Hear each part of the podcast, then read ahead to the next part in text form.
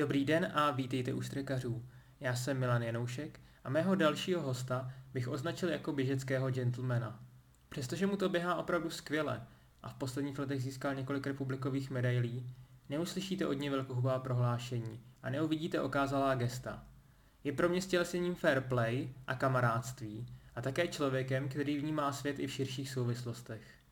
Pozvání do 19. dílu Štrekařů přijal Kamil Krunka, tak jo, Kamile, tak tě vítáme Štekaří, děkuji, že jsi přijal pozvání.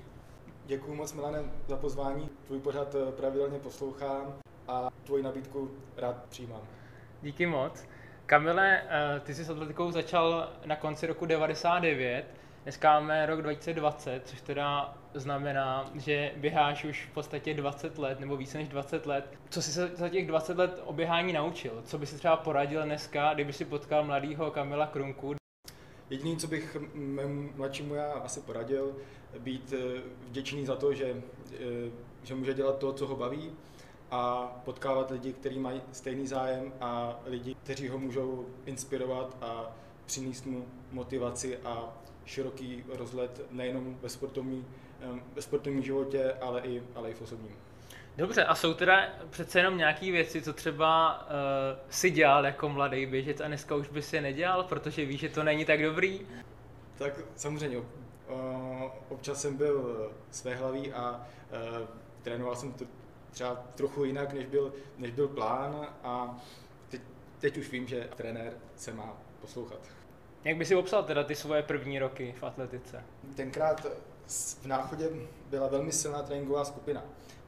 Ehm, bylo tam spoustu medailistů z mistrovství republiky a tito kamarádi tak mě velmi motivovali a, a trénovat po jejich boku byla, byla radost. A tenkrát e, nebyla možnost trénovat na dráze, takže, což je takové možná specifikum, nebo už v dnešní době to bude znít trochu jako science fiction, e, jsme trénovali v lesoparku, v lese, kde bylo, kde bylo hodně kopců a trénovali jsme tam celoročně. To znamená, když, když bylo bahno, když, když pršelo, když, když byl sníh, nebo když bylo bana, pak zase 35 stupňů.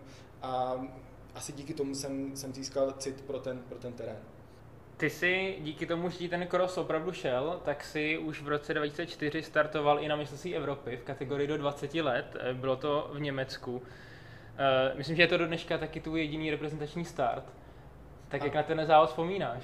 Ano, je to tak, je to jediný můj reprezentační start a ten, ten závod byl, byl velice náročný a otevřel mi oči, že opravdu ta evropská špička je trochu někde jinde než, než naše, naše, naše, naše česká špička. Máš ještě dneska někde schovaný ten eh, reprezentační dres? Mám, samozřejmě. Mám i trenky, i bundu. Eh, mám to na památku a myslím si, že, eh, že mi to zůstane do, do konce života ve skříni. Eh, na který další závody, kromě toho krosu eh, eh, v těch dvacítkách v tom Německu, vzpomínáš této, dejme tomu, té rané fáze tvé atletické kariéry, který se ti hodně povedly, který třeba výkony, kterých si vážíš, hlavně teda z toho začátku, z těch prvních let, řekněme do, do 20, do 21 let? Hrozně si vážím mé první medaile z mistrovství republiky, což bylo již ve starších žácích v dubnu 2001 a byl, byl, byl to právě krosový závod mistrovství republiky v krosu v Bruntále, kde jsem doběhl na třetím místě.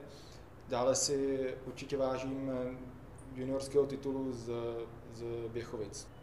Ty jsi běhal teda eh, nejenom, nejenom ty střední tratě a cross, ale i ty silniční závody. K čemu tě třeba směřoval trenér a k čemu si víc směřoval ty?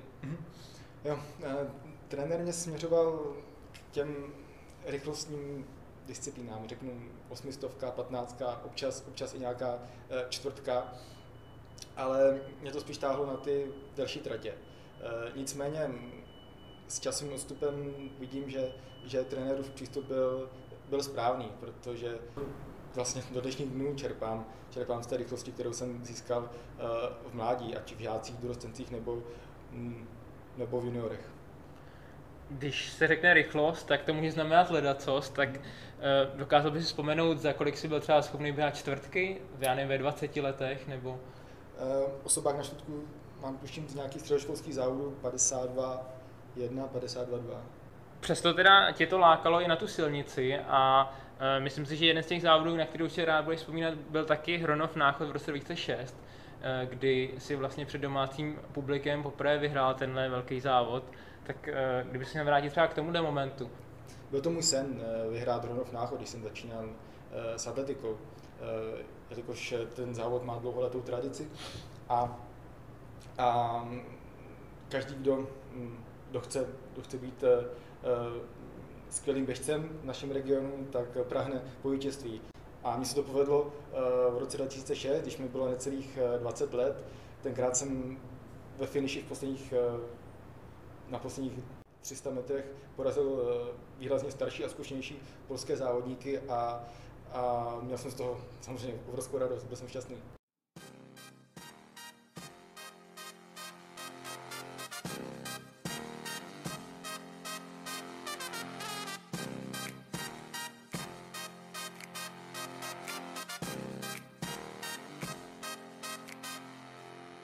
tvým prvním trenérem byl Aleš Dňárský, ale já jsem někde četl, že si poměrně brzy se začal trénovat sám, tak mohl by si popsat, eh, kdy k tomu došlo, že se začal trénovat sám a proč se takhle rozhodnul? Hmm.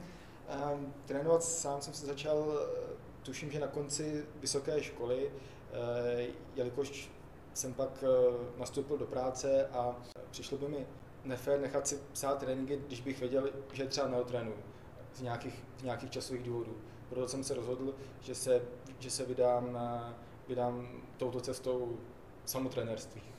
A do dneška teda se trénuješ sám, neměl jsi už žádného jiného trenéra? Je to tak, do, do dneška se trénuji sám, ale Žďálský byl, byl můj první a předpokládám, že i poslední trenér. Já jsem si tady udělal statistiku, že ty si všechny své osobáky zaběhl mezi eh, lety 2008 až 2012 a druhou jsem si myslel, že to třeba nesouviselo s tím, že si se začal trénovat sám a už to takový nebylo, ale evidentně ne. Evidentně si byl schopen běhat osobáky i potom. Nicméně vrátíme se k této otázce, která je pro běžce dost bolestivá. Já sám už jsem na spoustě tratích nezaběhl osobák už třeba pět let a ty tady poslední svůj osobák si zaběhl v roce 2012 eh, na tratích od 15 až po půl maraton. Proč myslíš, že se vlastně od roku 2012 nezlepšil, v uvozovkách říkám nezlepšil, protože dostaneme se k tomu, že si měl spoustu zajímavých výsledků i, i republikových medailí, ale proč už vlastně 8 let si nebyl schopný na těchto tratích podat lepší výkon? Já si myslím, že to bude tím, že jsem měl i spoustu zdravotních problémů, tudíž jsem nemohl uh, pokračovat v nějakém systematickém tréninku, dlouhodobějším systematickém tréninku ale zase na druhou stranu ta moje výkonnost je už těch 10-12 let eh, relativně konstantní. A je z těch osobáků nějaký, na který si už třeba dlouhou dobu myslí, že bys ho chtěl překonat? Rozhodně. Já si myslím, že pořád je v mých silách překonat eh, osobák eh, na desítku i na, i na půlmaraton.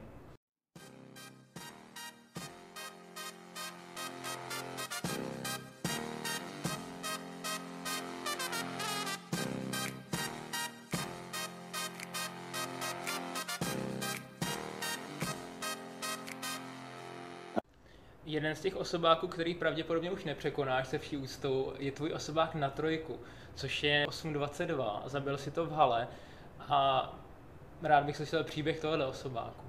Ve třetím semestru vysoké školy eh, jsem se rozhodl, že odjedu na studijní pobyt v rámci programu Erasmus do německého Osnabriku. Tam jsem měl štěstí to, že, že jsem potkal na jednom závodě eh, vynikajícího běžce, eh, Majka Volhera, tímto, tímto zdravím do Berlína a e, s, s jeho skupinou jsem začal trénovat. E, Majka trénoval jeho tatínek a jeho tatínek byl polského původu a trénoval e, juniorskou polskou běžeckou reprezentaci. Takže jeho tatínek měl spoustu zkušeností jako trenér, jako psycholog. Byl to férový člověk, věnoval se mi stejně jako, stejně jako Majkovi nebo ostatním svěřencům. A pro mě to byla obrovská škola, poznat nové tréninkové metody a vidět najednou vedle sebe, vedle sebe pět kluků, eh, kteří jsou schopni dát 15 po, po 4 minuty. Takže s ním jsem se připravoval od, od, od října do do konce ledna, kdy jsem ukončil studijní pobyt v německém Osnabriku a následně tři týdny po, mm, po návratu do Čech jsem zaběhl tento vynikající osobák. Kromě osobáku jako bonus tam byla i medaile, že jo? Myslím, že jsi měl bronz, je to tak? Ano, byla, ano, ta medaile byla bronzová. V čem byl ten trénink jiný? Kromě toho, bylo to, myslíš, jenom tou skupinou, nebo tam byly nějaký jiný tréninkový metody? Šli jste na to třeba trochu jinak, než, než tady předtím doma? Ten trénink byl výrazně intenzivnější, co se týče, co se týče objemu. Běhalo se v nižších intenzitách, ale ten, ale ten objem mi přišel až, až, až extrémní. E, byl jsem tam v době podzimní zimní přípravy, kdy se právě nabíhá objem, ale běhalo se třeba 140 km týdně. Ale v relativně nízkých intenzitách a těch tréninků bylo, bylo dost, až 10 tréninkových, 10 běžeckých eh, tréninkových jednotek týdně. Což, eh, což jsem také samozřejmě znal, ale, ale především ze soustředění a a jak to, jak, jak to bývá, když je člověk na studijním pobytu v zahraničí, tak toho času má relativně dost, takže jsem ho mohl věnovat, věnovat tomu tréninku. Takže myslíš, že možná ten klíč byl v tom, že už třeba rychlostně si na to měl, ale že si to podpořil tím objemem a všechno se to takhle sešlo a díky tomu si to byl ten osoba?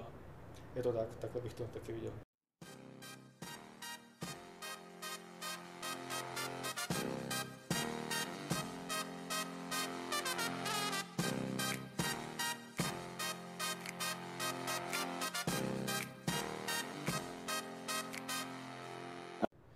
Vracíš se z Erasmu zpátky do Česka, dostuduješ vysokou školu a pak uh, se po nějaký době znova objevil v Německu. Tak jak se to stalo? Já jsem vlastně dokončil vysokou školu v roce 2009 v létě a do Německa jsem se opět vrátil na jaře 2012. E, jelikož e, máme, máme otevřené hranice, člověk může pracovat kdekoliv, což je, což je geniální vynález. To, dle mého názoru by to měla eh, naše generace využít. Každý, každý mladý člověk by si měl projít touto zkušeností eh, v zahraniční, v zahraniční zemi. Je jedno, jestli je to Německo, Španělsko nebo, nebo Estonsko, ale je, je, je to skvělá zkušenost a já jsem, já jsem právě já jsem to právě chtěl zažít. Na vlastní, na vlastní kůži, postarat se sám, sám o sebe v zahraničí, naučit se ten jazyk, získat eh, třeba i nový přátelé a získat širší rozhled, co se týče světa. A bylo Německo teda první volba, nebo kvůli tomu, že už si tam studoval předtím, nebo se ještě uvažoval o nějakých jiných zemích? E, Německo byla první volba. Já už jsem od, od Erasmu věděl, že, že se do Německa chci jednoho dne vrátit. Nevěděl jsem na jak dlouho, nebo v jaký pracovní pozici, nebo vůbec v jaký pozici, ale chtěl jsem se do Německa vrátit. No a teď mi teda pověz, uh, ty máš vystudovanou ekologii, tak uh, jak se hledal německé uplatnění? No, eh, já jsem v podstatě typický, typický gastarbeiter, to, to znamená mm, broupitlík, práce, práce všeho druhu. Takže ačkoliv jsem studoval ekologii a ochranu životního prostředí, tak uh, potřebuješ tu Němčinu ovládat na vynikající úrovni. Musíš být rodilý mluvčí, jsou tam různý odborné termíny a um, samozřejmě většinou jako ekolog pracuješ, eh, pracuješ pro, pro stát nebo pro obec na, na, na odborech, které se zabývají ochranou životního prostředí či či, či EU a tak, a tak dále. Ale tak já jsem tam v Německu, konkrétně jsem byl ten, tenkrát v Berlíně, jsem pracoval buď v turistickém ruchu nebo, nebo v gastronomii. Eh, vlastně gro té práce, které jsem eh, v Berlíně měl na starosti, byl, byl prodej lístků pro sightseeing, což jsou takový ty eh, autobusy, které absolvují okružní jízdy po, po městě a občas jsem, občas jsem dělal i, i průvodce. No a když byla zima, tak já, já zimu nemám moc rád, tak jsem se snažil schovat někde, někde v teple, takže jsem pracoval v gastronomii většinou jako uh, pomocník v kuchyni, a, anebo jsem pracoval ve skladu v podstatě jako skladník. Uh, kolik let jsi tam teda strávil v Berlíně? Od, od března 2012 do, do září 2016, to znamená 4,5 4,5 roku. Mhm, tak to je, to je dost, dost významná etapa. Jak to vypadalo s tím běháním v téhle době? Eh, navázal si třeba aspoň na dálku nějak kontakt s tou původní skupinou eh, v tom Osnabriku, nebo? Hmm, to, je, to je další taková eh, životní paralela, že zrovna v, tý, v, v té době, když já jsem přijel do Berlína, tak, tak se tam nastěhoval i, i vlastně tréninkový parťák z Osnabriku Mike, Mike Wolher a půl roku jsme spolu trénovali. On se tenkrát připravoval na, na, na berlínský maraton a, a já jsem byl rád, že mám zase parťáka, se kterým se můžu připravovat.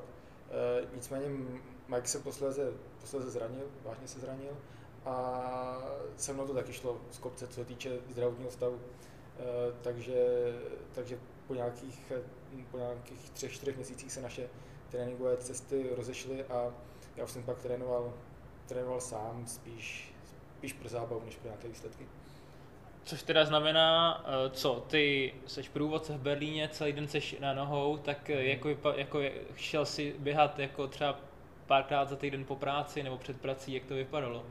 Větši, většinou jsem chodil běhat ráno před prací a běhal jsem třeba 15 km, 16, nějaký souvislý běh, ale zase snažil jsem se aspoň jednou týdně dostat, dostat na dráhu. Měl jsem štěstí, že jsem bydlel vlastně kousek od sportovního areálu, kde byl ještě škvárový stadion, a tak to, to nevadí, takže jsem tam občas běhal nějaký kiláky, dvojky, i, i rychlejší úseky, abych, abych pořád byl schopný třeba zaběhnout tu desítku pod, pod 33. Mohl by si vypíchnout nějaký zámost této berlínské etapy života, třeba nějaký zajímavý výsledek nebo výkon? I když říká, že teda to trénování nebylo úplně, úplně tak mm-hmm. top, tak je v této etapě nějaký zajímavý výkon tvůj, nebo, nebo to spíš skutečně bylo z hlediska globálu té tvý kariéry spíš takový slabší období běžecky?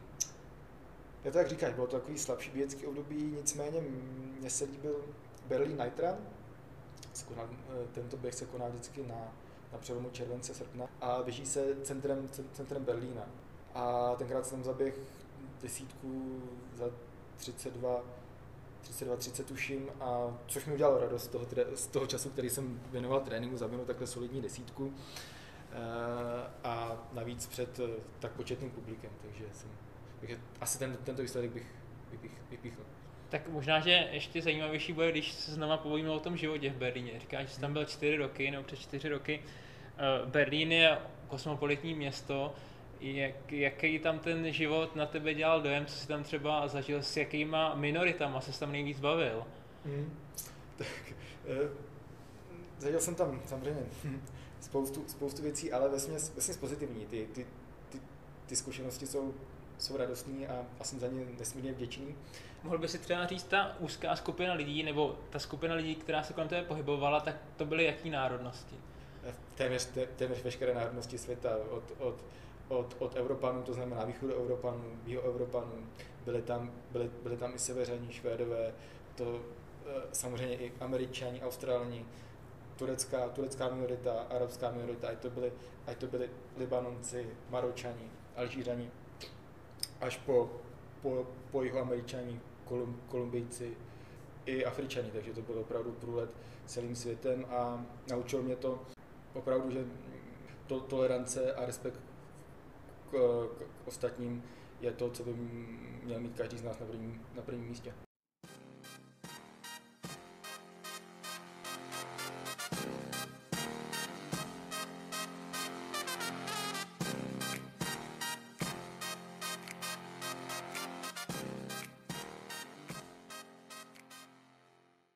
Žil jsi v Berlíně, což teda to trochu komplikuje, tu moji odpověď na tu moji otázku, ale i tím, že jsi teda pohyboval hlavně mezi, nebo převážně taky mezi cizincema, ale jaký je podle tebe typický Němec? Je nějaká jakoby německá mentalita? Já vím, že taky může dát rozdíl uh, východní Německo, západní Německo, protože vím, že ty rozdíly jako relativně, přinejmenším ekonomicky přetrvávají, tak je, jaký je podle tebe typický Němec?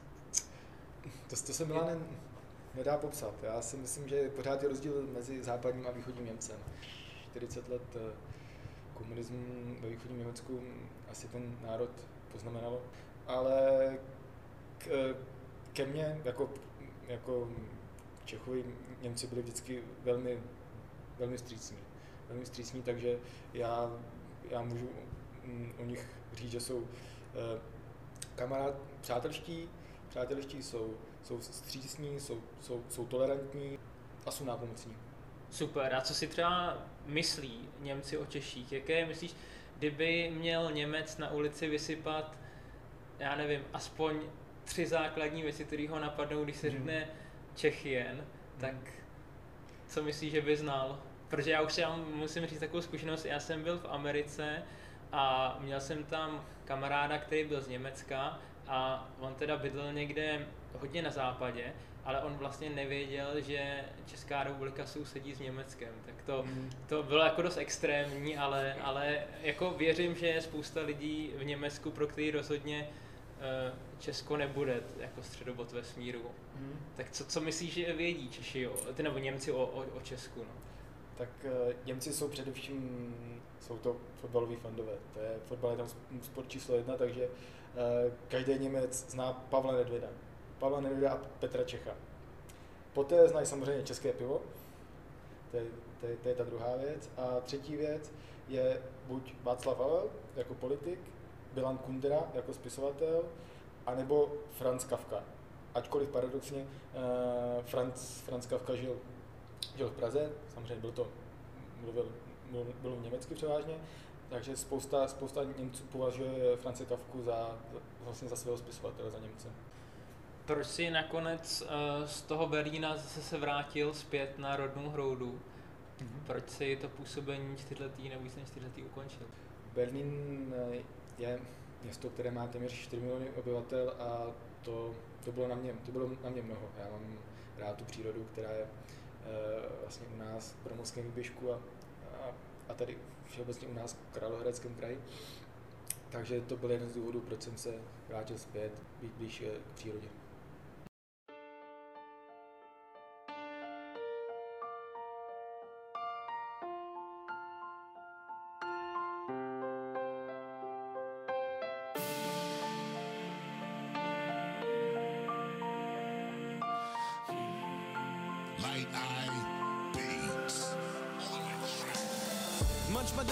Drüber nach, wenn du älter wirst und schaust Fernsehen, was ist mit der Welt passiert? Geld regiert, jeder ist nur noch Egoist. Für viele ist jeder Moslem ein Terrorist. Sie fliehen übers Meer vor unseren Maschinengewehren, doch Asyl wollen wir ihnen nicht gewähren.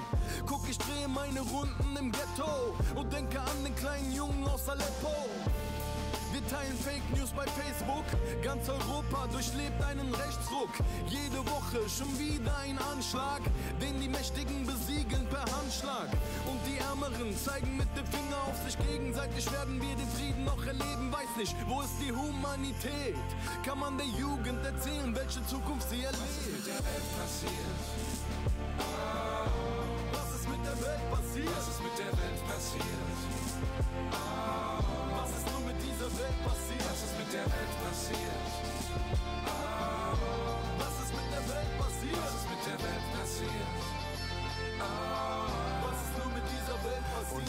die ganze Welt um Amy trauert, wissen Kinder in Somalia nicht mal mehr, wie lange ihr Leben dauert. Wir gucken weg und schalten dann auf RTL 2, denn uns beschäftigt nur die Frage, wie werde ich reich und was für gottlose Mütter töten ihre Kinder weil das Böse in ihnen drin war. Die letzten Brücken sind gebrochen und niemand kehrt zurück. Auch in dir stirbt dann ein Stück und sie vergehen sich an Schwächeren. Sie tun ihnen weh und kommen frei, obwohl sie Verbrecher sind.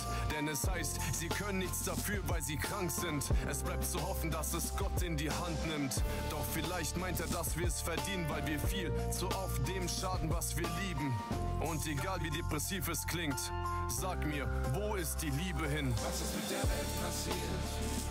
Ah, was ist mit der Welt passiert? Was ist mit der Welt passiert?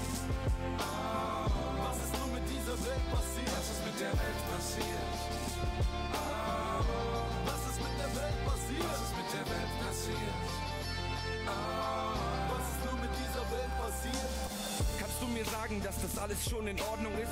Wenn man sich heute nicht mal sicher ist, was morgen ist, wenn alle ihre Augen schließen und lieber alleine bleiben, während sie auf Kinder schießen, nur weil sie mit Steinen schmeißen. So viele Menschen, dass das Wasser nicht reicht. Doch sie machen diese Videos mit einem Bucket voll Eis. Die meisten treffen sich zur Weihnacht auf den Abend zu viert, während der Obdachlose leider auf der Straße erfriert. Mir stockt der Atem, wenn ich sehen muss, dass sie Menschen verkaufen, auf Minen treten, statt problemlos über Grenzen zu laufen. Wenn die Medien ihre Spiele spielen mit unseren Herzen, um unsere Angst zu schüren, um uns zu unterwerfen. Vorurteile, Missgunst, Ignoranz und Fremdenhass. Ist schon erstaunlich, was die Dummheit aus den Menschen macht. Ich weiß, du kannst mich hören, aber kannst du mich verstehen? Wo ist die Hoffnung hin? Ich hab sie lang nicht mehr gesehen. Was ist mit der Welt passiert? Was ist mit der Welt passiert? Was ist mit der Welt passiert?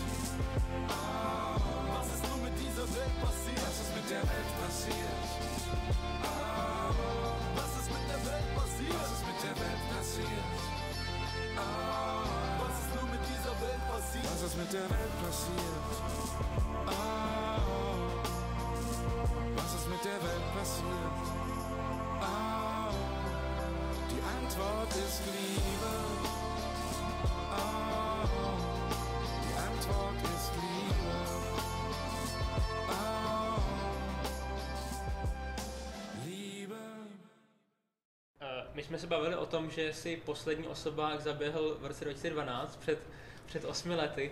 Nicméně eh, já jsem říkal, že to neznamená, že bys od té doby nezaběhl nic. Naopak, ty si vlastně v posledních, dejme tomu, třech letech zaznamenal hodně zajímavých eh, výsledků. eh, I několik medailí z republiky. Jenom připomenu, že si měl dvakrát bronz na 10 000 metrů, 2018-2019, bronz i v půlmaratonu.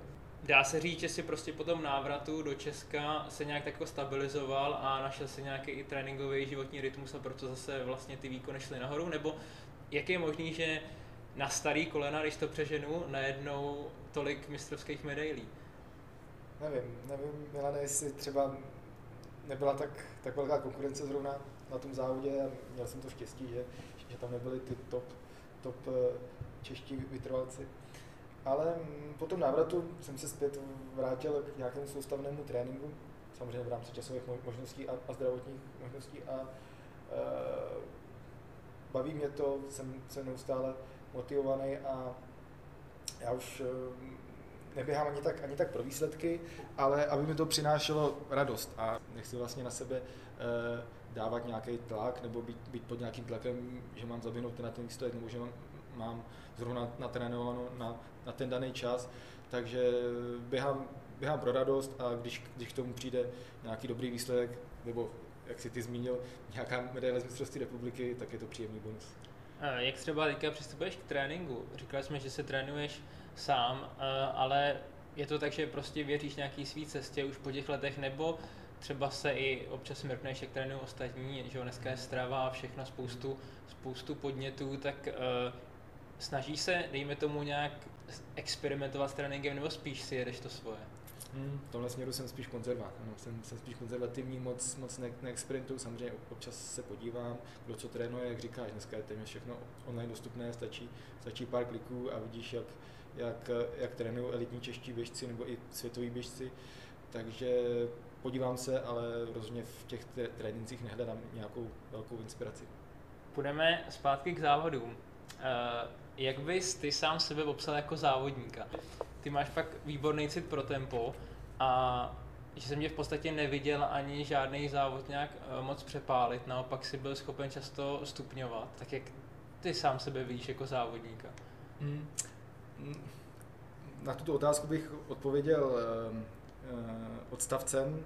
Eh, Jedná se o, o úryvek z článku, který napsal Aleš Dárský do regionálních novin eh, po, po mém zisku, vlastně po mém úspěšném vystoupení na mistrovství republiky v krosu v roce 2001, když jsem byl, když jsem byl starší žák. Teďka vám přečtu ten, těch, těch pár vět, které Aleš napsal moc hezky. Na start závodu žáků na 3 km se postavil nenápadný Kamil Krumka. Závodník, který letos na krajských přeborech obsadil druhé místo a náročná rozměklá trať mu mohla vyhovovat. Hned po startu běžel Kamil téměř poslední. Po probíhání do druhého kola už ovšem řádnou část soupeřů zpracoval a pohyboval se zhruba v polovině. Při náběhu do kola posledního svým lehkým krokem deklasoval další desítku běžců a k vytouženému bronzu zbývaly dva. Kamil svým strojovým tempem zlikvidoval i náskok čtvrtého a třetího, do cíle přiběhl na výtečném třetím místě a získal tak svůj první cený kov na svém prvním mistrovství České republiky. Tak myslím si, že tento úryvek z článku charakterizuje můj, můj způsob uh, závodění. Uh, začínám, začínám zvolna a postupně přidávám. Právě hm, tréninkoví partiáci hm, o mě říkají, že jsem takový diesel, že se, že, že se, že se zahřívám a jakmile se zahřeju, tak jsem, tak jsem schopný roztočit nohy do, do vyšších obrátek. A ještě k tomu, co mě charakterizuje, eh, myslím si, že nevím, jestli je to nějaký šestý smysl, nebo jestli jsou zkušenosti, že eh, dokážu vycítit v závodě ten, ten pravý moment, kdy nastoupit, nebo kdy naopak zpomalit, eh, nebo kdy se třeba schovat za skupinku běžců a pošetřit síly. Já přece jenom ještě tě nenechám u té otázky, protože ono je to strašně těžký, máš na něco natrénováno, trénuješ na nějaký čas, pak stojíš na tom startu a, a teda chceš na něj běžet, jsi schopný ty s tím svým šestým smyslem poznat, že třeba i přesto, že máš natrénováno na, řeknu, na půlmaraton za hodinu 8, tak ten den se necítíš a vlastně překonat to svoje ego a rozeběhnout to pomalejc, než, než teda třeba si plánoval? A to je právě o zkušenostech, jak se, ano, jak se člověk cítí, ale jak říkáš, v tom případě mě, by měl člověk to svoje ego, ego překonat a spíš začít uh, pomalej, protože přidat může, může vždycky a samozřejmě, ne, znáš to asi dobře, uh, ne vždycky má člověk a obzvlášť běžet svůj den a, a, a když ho nemá, tak s tím kolikrát neuděláš prostě nic.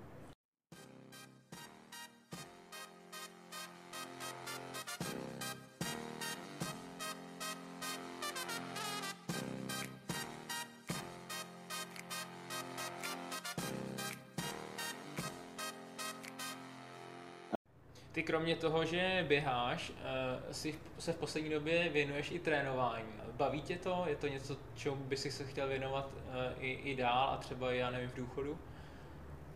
Hmm, trénování seřenců jakékoliv výkonnostní úrovně je e, velmi zodpovědná činnost. Člověk je v podstatě pedagogem. Toho člověka rozvíjíš nejen po sportovní stránce, ale i, ale i po, po mentální. A formuješ třeba i jeho osobnost, obzvlášť když uh, trénuješ uh, děti.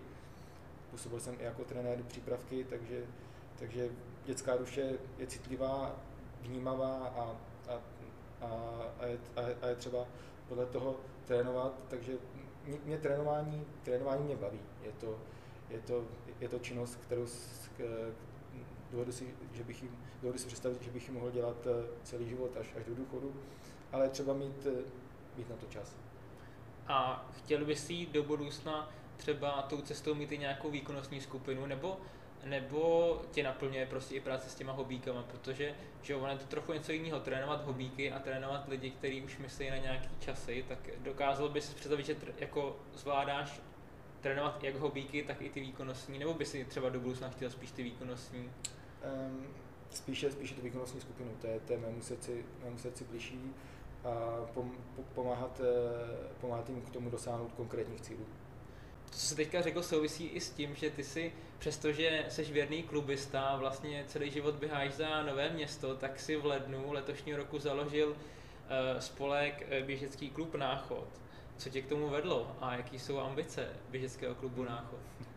Spousta kamarádů nebyla registrovaná, téměř, téměř nikdo, a tak, tak jsme si říkali, no tak tak proč nezaložit eh, tady v Náchodě eh, atletický oddíl? Není tady žádný... Eh, v Náchodě není žádný atletický oddíl. Tak, tak to je teda, to, je, to jsem netušil, na to, jak je to velký město relativně, tak to je... Abych byl konkrétní je, ale působí při, při základní škole, mm-hmm. takže združuje jenom vlastně přípravku a mladší, mladší žáky, co se týče organizovaného tréninku a, a závodění. Ale dospělácký oddíl v Náchodě nebyl, a my jsme jich spolu trénovali nějaký rok, rok a půl, scházeli jsme se především, především na dráze, jsme běhali různé úseky a potkávali jsme se na, na závodech, eh, především na závodech Primátor Cupu a mnozí z nás navázali pevná přátelství a tak, eh, tak jsme si řekli, jo, tak proč, proč nezaložit eh, běžecký klub Náchod. A, a pro mě to nemá jenom ten sportovní nebo ano, sportovní význam, ale uh, beru to z toho širšího úhlu pohledu. Uh, má to přesah i ten, že uh, jsme, jsme se spojili skupina lidí, která má stejný zájmy. Lidi, kteří jsou činorodí, čestní, kteří chtějí ten klub, ten klub rozvíjet. Rádi bychom od, od, od podzimu nebo od jara 2021 vytvořili dětské skupiny. A kolik, kolik vás teďka je, těch, těch dejme tomu zakládajících členů? Můžeš tě jmenovat třeba? Mhm. teďka nás je, teďka nás je 20 a Mhm. vlastně zakládající členové um, revizorem spolku je Píťa Šolc, eh, já jsem se stal předsedou, eh, velmi, velmi činný je David, David Plný, eh, právnické vzdělání má Honza Dostál, který nám eh, velmi, velmi ulehčil veškeré administrativní věci, které se týkaly založení, založení spolku. Takže téměř všichni se nějakým způsobem podílíme na chodu běžeckého klubu a zároveň cítím, cítím velmi pozitivní energii, eh, motivaci k tomu pracovat, pracovat i s dětmi a předávat atletické zkušenosti dál.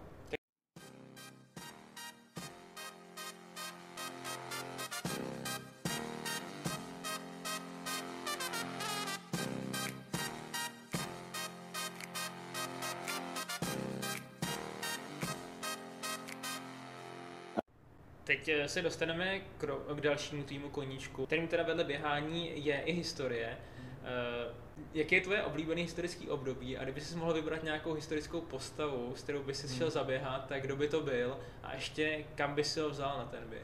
Mě by zajímala doba 30-leté války a s tím souvisí i, i osobnosti, se kterými bych, eh, bych si rád šel zaběhat. Takže určitě bych vyzval Jana Ámose Kumenského na nějaký, nějaký lehký běh, nějaký jogging, nevím, jestli by se přidal a eh, pokud by se přidal, tak doufám, že by mě obohatil svými vědomosti, vědomostmi a vyprávěními a chtěl bych s ním běžet Jaký místo bys mu chtěl třeba ukázat? Kde, kde ty třeba nejradši, kde je ti nejlíp při běhu? Ehm, Nejlíp mě při běhu v lesích kolem, kolem Náchoda.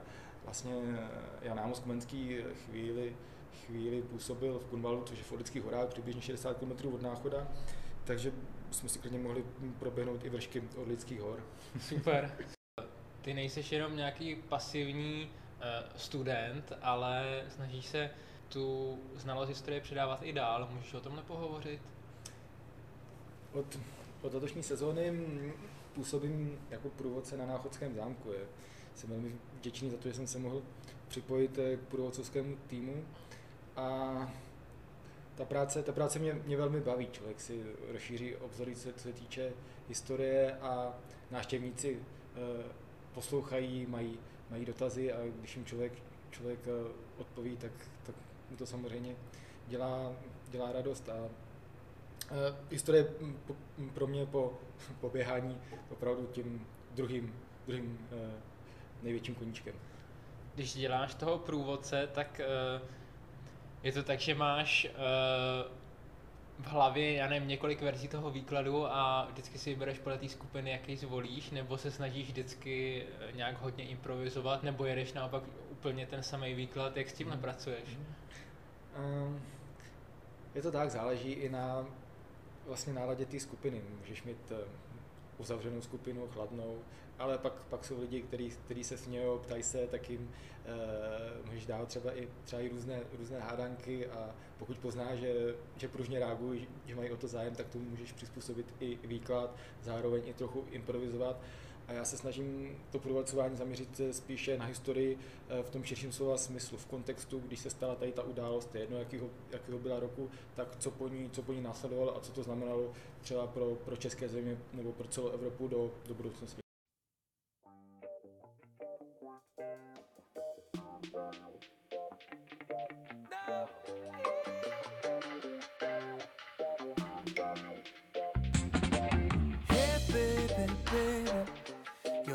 Too big to be treated small. So please don't blame it, blame it. For trying to be the one who could have it all. And I know that it's stupid, stupid.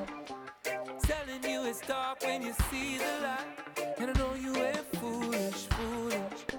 Just give me one chance, I could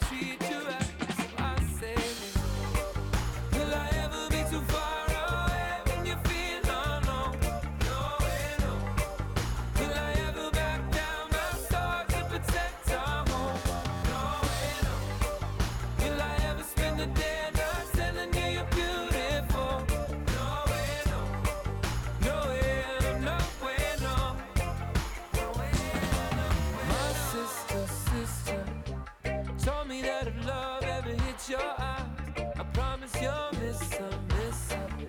The second that she walks right.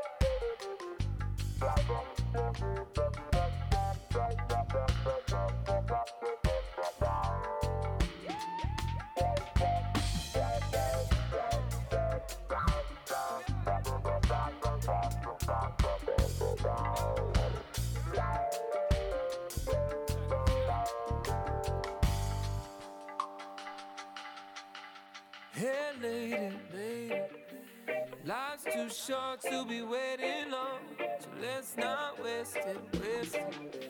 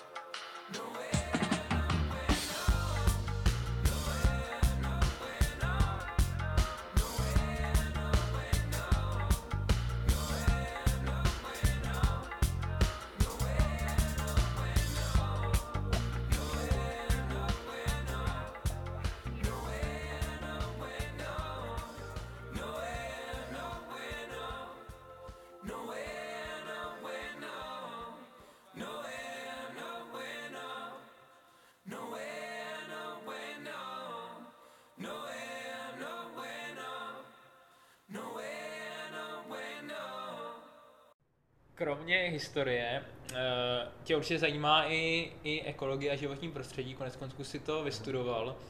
Jak vidíš tu dnešní debatu ekologickou, třeba eh, co se týče eh, omezení jaderné energie a podobně? Že jo, hodně se skloňovalo jméno Grety Thunberg, že jo, někdo ji považoval za blázna, někdo jí fandil, tak jak to vidíš ty? Já bych začal, abych, abych začal u, u Gréty. Greta je samozřejmě, je to, je to extrém, ano, ale, ale upozorňuje na věc, která se děje. Klimatická změna probíhá. Nevím, do jaké míry je způsobená lidskou činností, do jaké míry je přirozená, to je, to je taky eh, věc, která není úplně jistá, že za to může stoprocentně lidská činnost. A pokud se má zmínit o tom jádru, tak nejde do deseti let odstavit eh, všechny jaderné a uhelné elek- elektrárny. Je to vize do budoucnosti, ale, ale ne do roku 2030 nebo 35. Bude to trvat eh, několik desetiletí, než, než eh, budeme mít energetiku, která bude, jak se říká, bezuhlíková. Často se v médiích skloňují extrémy. Je třeba najít zlatou, zlatou střední cestu, což, což si myslím, že bude samozřejmě chvíli, chvíli trvat. Ještě dám takovou provokativní otázku, že jo, Češi se často pišní tím, že jsou premianti v recyklování a na druhou stranu e, pořád každý chce mít vlastní auto, dojet si do práce autem, zaparkovat si, naplnit si ten košík, tak jak jde vlastně dohromady e, ta snaha e, mít se tady jako na západě, jdu na ten západ, po čem, o čem asi hodně lidí snila v tom roce 89, asi už jsme o tom taky trochu před natáčením mluvili, že ty lidi asi mnohem víc než svobodu vlastně chtěli hlavně ten plný košík v tom supermarketu, tak jak vlastně sladit to, že tady chceme na této planetě žít ještě hodně let a zároveň všichni chtějí mít všechno. No, to je, to je také složitá otázka.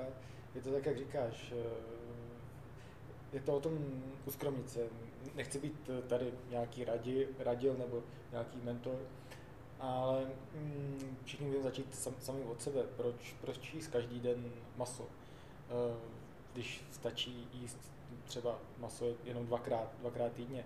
Eh, Produkce živočišných výrobků eh, hodně zatěžuje životní prostředí, jak, jak, jak, jejich, jak jejich výroba, tak i třeba krmiva. Eh, Krmivo se většinou vyrábí mimo, mimo Evropu, musí být transportováno, musí být taky někde, mm, někde, někde vypěstováno, to znamená, že jsou eh, třeba kvůli soje mít ceny eh, ve velkém rozsahu dešné, dešné pralesy. Nebo proč potřebuji mít eh, 10 nových, nových triček každý rok, nestačí, nestačí mít dvě nebo tři?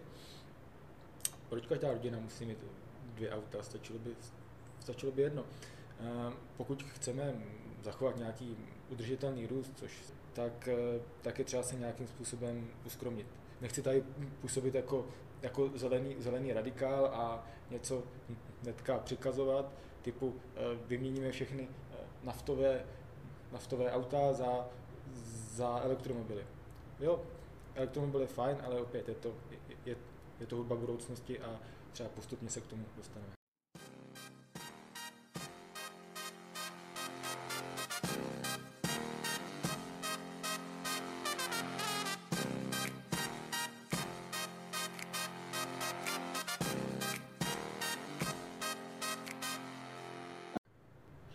Toho, že uh, trénuješ uh, a běháš, tak uh, jsi se stal taky před pár lety pořadatelem uh, seriálu závodů Primátor nebo spolupořadatelem, nejseš, nejseš tam sám, je tam i Aleš Děrský a určitě i, i další lidi. Uh, co ti třeba při- přináší se tahle práce organizátora závodu? Co je na ní třeba nejtěžší a jak to dopadlo letos kvůli covidu s vaším Primátor Cupem?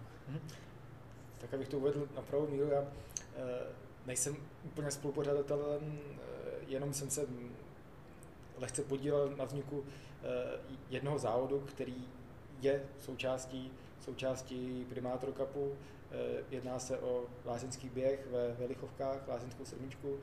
A co se týče Primátor Cupu, tak to je projekt, který, který, který nemá v našem regionu období. Je to, je, je to věc, která spojila, spojila mnoho lidí.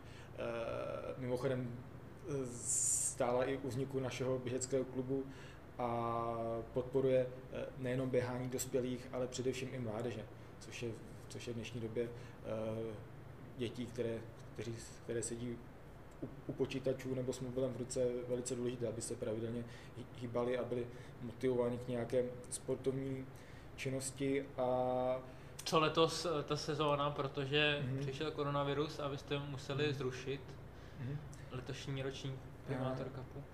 když přišla korona krize, tak nikdo nevěděl, jak to bude trvat dlouho, jestli měsíc, půl roku a zároveň primátor jako, jako generální partner celého projektu uh, sám nevěděl, jak, v jaké, v jaké míře bude moci, moci vyrábět a distribuovat uh, pivo do restaurací, respektive do, do gastronomie, takže musel sáhnout i k určitým uh, opatřením, které, které, které znamenají šetření a jedním z těchto opatření bylo, bylo zrušení primátor Cupu, čemuž naprosto rozumím. Když to budu počítat, tak ty seš běžec, trenér, pořadatel, průvodce na, eh, na zámku. Eh, Ještě něco? Eh, Je tam ještě nějaká role, který, do který se teda pravidelně dostáváš a kterou bys si chtěl zmínit? Mm, občas působím jako plavčík v náchodském bazénu. Ještě jsem předseda běžeckého klubu, klubu Náchod. Pravda? A jo, jsem takový, takový multifunkční, multifunkční člověk a, s- a svým způsobem, ale mm, myslím si, že je opravdu důležité mít eh, široký rozhled, nejenom být eh, fokusován, zaměřen na jednu, na jednu věc, ale něco znát z historie, z ochrany životního prostředí, eh, z komunikace s lidmi, z obchodu, z marketingu a potom můžeš být eh, komplexním člověkem a nikdy se v životě nestratíš. Dobře, navážeme eh, teďka těma pracovníma zkušenostmi, protože eh, tyhle role jsou, dejme tomu, volnočasový, běžec, pořadatel závodu, průvodce, ale ty i v pracovním životě toho máš hledat co za sebou. Probrali jsme ten, ten Berlín. Co za další práce si v poslední době dělal? Hmm. Většinou jsem působil na poli marketingu nebo obchodu. Eh, Působil jsem i v místní samozprávě, konkrétně, konkrétně jako zaměstnanec eh, městského úřadu, městského úřadu Náchod a nyní, nyní se zase věnuji eh, obchodu. Takže ty jsi teďka uh, prodejce sportovního vybavení. Uh, je tohle něco, co tě naplňuje, chceš to dělat dál, nebo je to práce, kterou děláš spíš kvůli tomu, že ji můžeš dobře sladit s běháním? Uh, nebo když bychom se ptali jinak, uh, hledáš si práci podle toho, co je obsahem té práce, nebo hlavně proto, aby si k tomu mohl i běhat a věnovat se spoustě těch dalších koníčků, který máš? Hmm. To je taky otázka, na kterou je složité jednoznačně odpovědět. Já se vždycky snažím být eh, eh, pro kolegy eh, ten člověk, na kterého je spoleh, na, se, se prací můžou být spokojení a kterému můžou, můžou svěřit úkoly, které dotáhne do, do zdárného konce. Zároveň, co se týče zákazníků, tak primárně, prim, primární pro mě, aby, aby oni byli spokojeni a aby se, aby se cítili, že se jim, že se jim člověk věnuje tak jak, tak, jak má. A co, je, co se týče nějaké pracovní kariéry, nemám žádné konkrétní cíle, ale samozřejmě bych byl rád, abych, e, abych e, měl vždycky čas na, na trénink, na běžecký trénink, protože, protože běhání není jenom koníčkem, ale sám je to, je to životní vášeň. A je, eh, je to asi těžký říct, nebo možná i nemožný, ale je třeba z těch prací, co jsi dělal, skutečně prací zaměstnání nějaká, která tě bavila úplně nejvíc? No, já jsem si v každé práci jsem si, jsem si našel něco, co mě bavilo a nikdy jsem neměl problém vstát a jít, a jít do práce. Vždycky jsem se v podstatě, v podstatě do práce těšil na to, na to, co přijde, na tu činnost, kterou budu vykonávat, to, nebo koho, koho potkám, nebo, nebo co mě čeká. Takže nemůžu říct, která práce pro mě byla ta top, ta nejlepší.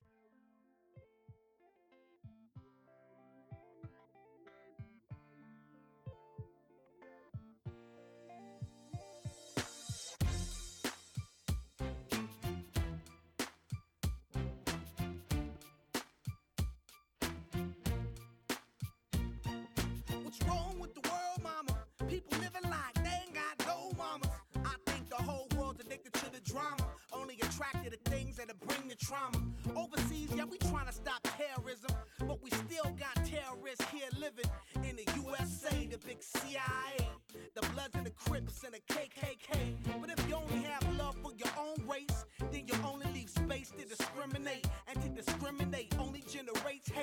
when you hate, then you're bound to get irate. Yeah, madness is what you demonstrate, and that's exactly how anger works and operates. Man, you gotta have love just to set it straight. Take control of your mind and meditate. Let your soul gravitate to the love, y'all, y'all. People killing, people dying, children hurt and you hear them crying. When you practice what you preach and would you turn the other cheek? Father, Father,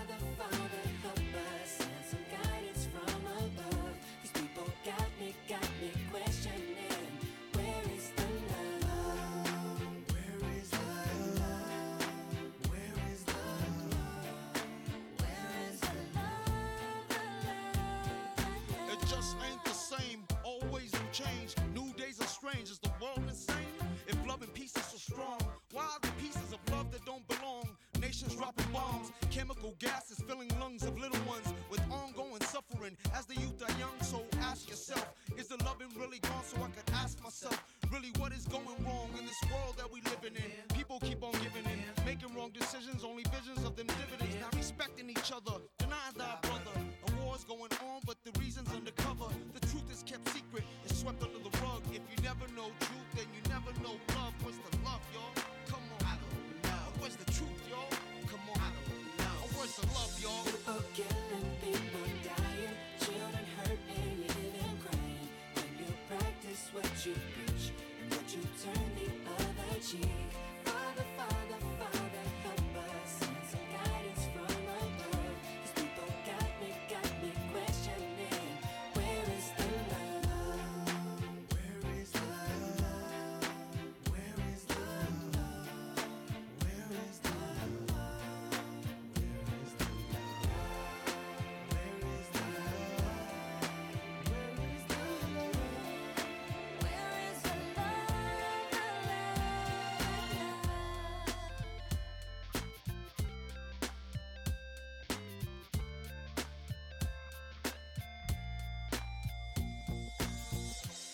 the weight of the world on my shoulder.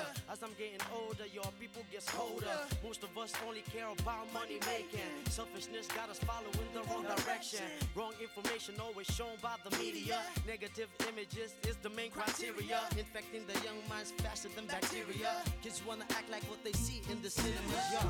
Whatever happened to the values of humanity? Whatever happened to the fairness and equality? Instead of spreading love, we're spreading animosity.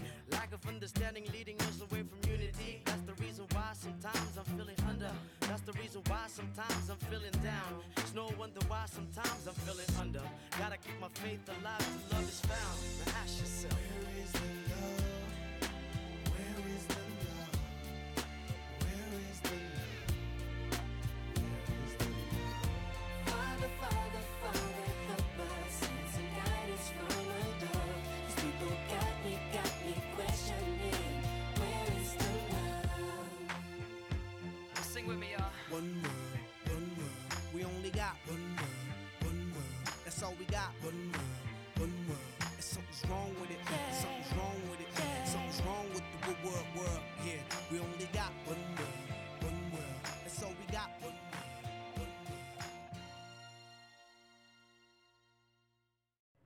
Jaký tři knížky tě v životě ovlivnily, nebo jaký tři knížky bys prostě někomu doporučil, protože se k ním třeba vracíš? Tak eh, asi první, první knížka, kterou bych eh, zmínil, je Labyrint světa a ráj srdce od Jana Amose Komenského. Ta knížka se mi nesmírně líbí a je aktuální, aktuální i, i během dnešních dnů, ačkoliv je zasazená do, do raného evropského novověku, ale ty lidské vlastnosti jsou v podstatě, v podstatě pořád, pořád stejné a, a to chování je, je, také, je také hodně podobné. Takže tuto, tuto knižku bych určitě doporučil a s tím souvisí i to, že bych rád potkal eh, osobně Jana Amose Komenského a, a třeba se s ním i tímto labirintem proběhl. Dalším spisovatelem, kterého mám velice rád, je, je Karel Čapek, eh, pochází z našeho, z našeho kraje a z, z Královéhradecka. Žil dlouhou dobu v Malých Svatoňovicích, eh, což je, kus, což je městečko kousek od Náchoda. A konkrétně nejvíce mi od, ně- od něho líbí eh, knížka Válka smoky. Válka smoky, eh, alegorie nastupujícího fašismu, asi vši- všichni, nebo většina, většina z nás tu, tu knížku zná. A Karel Čapek, eh, geniální spisovatel, jeho, eh, když to řeknu, jazykomalba, jeho, jeho, jeho jazyková stylizace, to je, to, to je, to je něco kouzelného. A co se mi na něm, co na, co na, něj, co na něm velmi ocení, byl to, byl to humanista. Věřil, že v každém člověku se nachází dobro a, a že to dobro stačí jenom objevit. Zároveň eh, byl to člověk velmi, velmi tolerantní, snažil se, snažil se hledat, hledat kompromis, byl to pacifista, neměl, neměl rád jakékoliv násilí a, a byl proti jakém, jakékoliv xenofobii a, a rasismu. Což jsou, což jsou i hodnoty, které, které já vyznávám a které si myslím, že by, že by měla vyznávat jakákoliv sebevědomá společnost založená na de- demokratických základech. Mhm. Tak uh, můžeme si zaspekulovat. Jan Amos Komenský i Karel Čapek, uh, kdyby uh, tady přistáli teď v roce 2020, tak já myslím, že asi jako mnoho věcí by se jim nelíbilo, ale zase na druhou stranu asi třeba pro toho Komenského konkrétně a vlastně pro toho Čapka by bylo se fascinující vidět, že ta Evropa je sjednocená, že se právě dá cestovat, že spolu neválčíme a že je tady mír, že jo? takže to asi eh, je to vlastně velký úspěch, kam jsme se posunuli. I přes ty všechny negativa, které taky vnímáme, tak Je to tak, Milane, to jsme nahrál doslova, doslova na smeč. Eh, My zažíváme nebývalé období blahobytu a, a míru. Vem si, že hm, evropské národy mezi sebou válčily. Co, co 50 let, tak, tak byla brutální ničivá válka, která decimovala eh, obyvatelstvo. Následovaly nemoce, hladomory. A teď vlastně 80 nebo 80 let eh, nebyl žádný evropský konflikt a je to díky tomu, že tu existuje Evropská unie. Samozřejmě není to spolek, eh, není to ideální spolek, ale, ale je to minimálně garant evropského, evropského míru a, a jakési vysoké úrovně blahobytu. a díky tomu my vlastně teďka taky můžeme řešit takovou blbost v jako je běhání, že jo? jestli zaběhnu to nebo to, jestli budu mít eh, porfly nebo co na noze a nebo když se vezmeme z Komenského morové rány, že jo, dneska covid asi by se tomu zasmál, možná Komenský, že jo, co děláme kvůli covidu. Ale, ale to je zase na jinou debatu.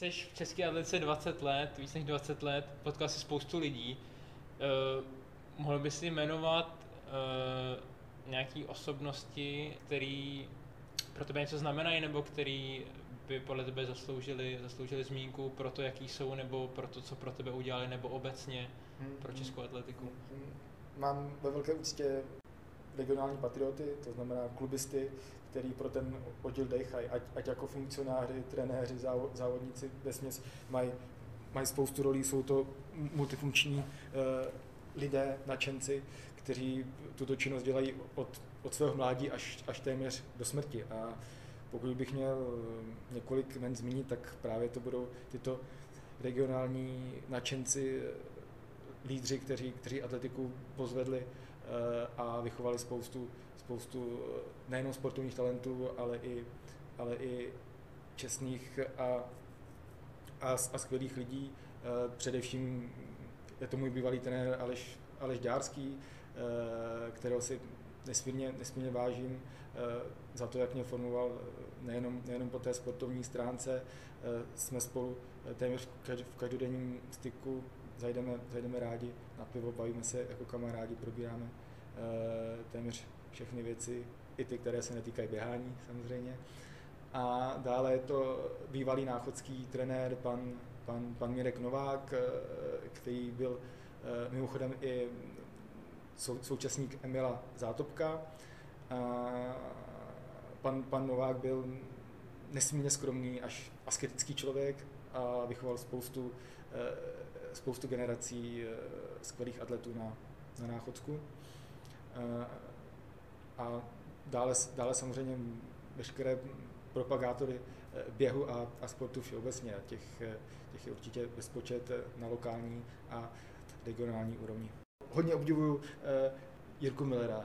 Měl si s ním rozhovor, tuším, že před měsícem. Včera, včera oslavil eh, 45. ano, 45. narozeniny a pořád mu to neuvěřitelně běhá. A přitom, přitom zůstává skromným a, a kamarádským člověkem. Pro mě, pro mě je v podstatě zdroj inspirace a, a takový vzor. Já mu přezdívám mu atletický Adeagr. snad, se, snad se za mě za tu přezdívku nebude zlobit. Tak to, to, to zase mi nahrálo mě trochu, protože uh, jsi taky ten člověk, který dokud to půjde, tak bude běhat? pořád mám motivaci, pořád mám ten drive, eh, chci, chci trénovat, eh, chci závodit. Samozřejmě ne- ne- netlačím na to, jak už jsem zmínil, že musím zaběhnout to a to, ten a ten čas. Eh, Spíš se tím bavím, ale, ale ta motivace mi nechybí. A zároveň, když kolem sebe vidím kamarády z běžeckého klubu, který se, který se zlepšují, tak potom mě to motivuje víc. Říkáš, že nerad na sebe dáváš tlak, ale já myslím, že aby se na sebe trochu vytvořil. Máš nějaký nesplněný běžecký sen? Je něco, co opravdu, pro co hoříš?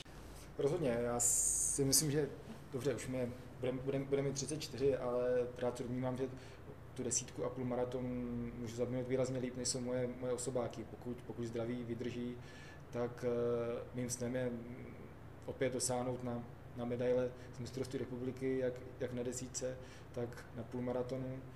A,